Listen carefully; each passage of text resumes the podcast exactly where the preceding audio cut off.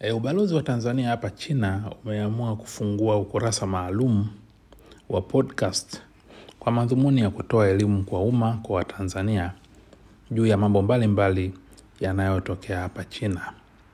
E, matumaini yetu ni kwamba Watanzania ambao wanataka kufanya shughuli za biashara, e, shughuli za utalii, e, shughuli za masomo katika Jamhuri ya Watu wa China basi kupitia uh, podcast hii wataweza kuwa wanapata taarifa ambazo ni za muhimu zitakazowasaidia katika kufanikisha malengo yao.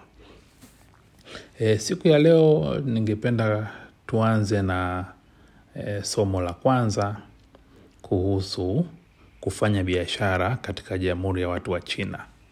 Watanzania wengi e, kwa miaka mingi wamekuwa wanafanya shughuli za biashara kwa kununua bidhaa mbalimbali hapa China ikiwemo bidhaa za viwandani, e, nguo, vifaa vya ujenzi, vifaa vya umeme, vyombo vya kielektroniki na kadhalika.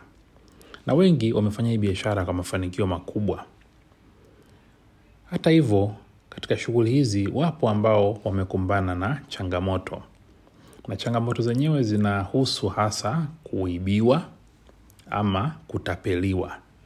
Na mara nyingi ubalozi umekuwa ukipata mashauri ya watu ambao e, walifanya biashara na makampuni ya huku, wametuma fedha zao, baadaye ile kampuni baada ya kupokea fedha ikapotea. Na wengi ambao wanajikuta katika kadhaa hii ya kutapeliwa au kuibiwa ni wale ambao wanakutana na makampuni kwenye mitandao. Mtu anatafuta kitu fulani, anaingia kwenye internet, anafanya search, anakutana na kampuni, anaanza mawasiliano na mwishowe anaamua kutuma fedha. Watu hawa ndio mara nyingi wameingia kwenye matatizo kwa sababu walianza shughuli hizi bila kujiridhisha kwamba hii kampuni ipo na kama ipo ni kampuni ambayo inaaminika na kwa bahati mbaya usipofanya hivyo ni rahisi sana ku, ku, kuibiwa hapa China. Kwa hivyo eh, kutokana na mazingira hayo na kupokea eh, mashauri mengi ya watu kupoteza fedha eh, kwa njia ya transactions za mtandao eh, nimeona tuanze kwa kutoa elimu ya mambo ya msingi ambayo mtu yoyote anataka kufanya biashara na China ni muhimu akayazingatia. Na hili linawahusu hasa watu ambao wanapenda ku, kutafuta makampuni kwenye mitandao na mara nyingi makampuni mengi yanajiku, yako kule kwenye mtandao wa Alibaba na watu wengi wanakuwa wanaamini akiona kampuni kwenye Alibaba basi inaaminika. La hasha, si kila kampuni ile kwenye Alibaba inaaminika. E, ni vizuri unapoingia kwenye mtandao wa Alibaba e, ukaangalia hiyo kampuni ina, ina vipi, inakuwa graded namna gani? Maana kuna, kuna kipengele cha kugrade kwamba hii ni kampuni kubwa ina uzoefu na watu waliotumia huduma zao wana, wanatoa e, mrejesho wao. Kwa hiyo ni vizuri sana kujiridhisha kabla ya kufanya biashara na kampuni ambayo inakutana nayo kwenye, kwenye mtandao wa Alibaba. Lakini ukiachilia hivyo, mambo ambayo ni ya msingi ambayo ningependa Watanzania wayafahamu e, ni muhimu kabla ya kufanya biashara na makampuni ya Kichina e, uchukue tahadhari ili kuepuka changamoto e, nilizozielezea za kuibiwa au kutapeliwa. E, nyote mnafahamu China ni nchi kubwa yenye watu bilioni moja nukta nne na katika idadi hiyo hawakosekani watu wachache ambao sio waaminifu kama ilivyo mahala popote duniani. Watu wasio waaminifu wapo, na ndio maana magereza hayapo tupu na mahakama kila siku hapa zina lundo la kesi. Lakini sasa kwa wenzetu, kwa wingi wa idadi ya watu wao, sio ajabu kakuta watu wachache tunaozungumzia pengine idadi yao inafikia milioni hamsini au milioni mia moja. Kwetu sisi hiyo ni idadi kubwa sana, lakini kwao ni idadi ndogo. Kwa hiyo ni vizuri ni vizuri kutochukua risk ya kufanya shughuli na kampuni ya Kichina bila kujiridhisha. Sasa nitoe rai kwa yoyote anataka kufanya biashara na kampuni ya China kuchukua tahadhari na kuchukua hatua za kujikinga. Na hatua ambazo unatakiwa kuchukua katika kujikinga ni pamoja na kwanza unapokutana na kampuni ya kichina kwenye mtandao. Waambie huyo unayewasiliana naye akupatie jina kamili la kampuni ambayo unataka kufanya nayo biashara na unapoomba jina kamili omba jina la kichina la kampuni husika. Kwani mfumo wa usajili wa makampuni hapa china unatambua majina ya kichina tu. Vile vile ni vizuri ukapata majina kamili ya kichina ya mhusika ambaye unawasiliana naye. Na ikibidi muombe akupatie nakala ya kitambulisho chake cha taifa. Ile ndio itakuhakikishia kwamba unashughulika na mtu anayetambulika kwenye mfumo huku. Jambo la pili ambalo ni muhimu kulifanya ni kufanya upekuzi kabla ya kufanya biashara na kampuni. Eh, kwa lugha ya kigeni inaitwa due diligence. Lazima ufanye upekuzi kujiridhisha hii kampuni ipo? Taarifa zake zinafahamika katika mamlaka za china? Na je rekodi zake zikoje kimtaji eh, kibiashara kimashauri ya, ya, ki, ya kimahakama. Kwa sababu wenzetu wana wana system ya usajili wa makampuni ambayo ukiingia kwenye mtandao wao unapata taarifa zote za kampuni. Kama wana mashauri mahakamani wameshtakiwa au wameshtaki utaona. Kwa hiyo inakusaidia kutambua aina ya mtu ambaye unashughulika una, una naye. Na tumeshaeleza mara nyingi ubalozi upo tayari kuwasaidia watanzania ambao wanataka kufanya biashara na makampuni ya kichina e, wakituandikia barua pepe e, kutueleza kwamba bwana anataka kudili na kampuni a na taarifa zake ni hizi e, naomba mniangalizie. Sisi tutakuwa tayari kufanya hiyo kazi kuwaangalizia na kukupa majibu mapema iwezekanavyo.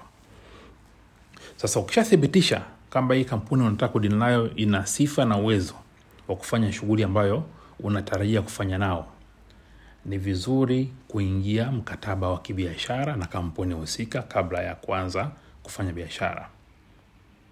Na hii hasa inawahusu watu wanaofanya manunuzi makubwa eh, kuanzia dola elfu hamsini na kuendelea. Kwa kweli hicho ni kiasi kikubwa cha fedha eh, kwa, kwa viwango vyetu nyumbani. Kwa hiyo eh, kuwa na mkataba ni jambo jema.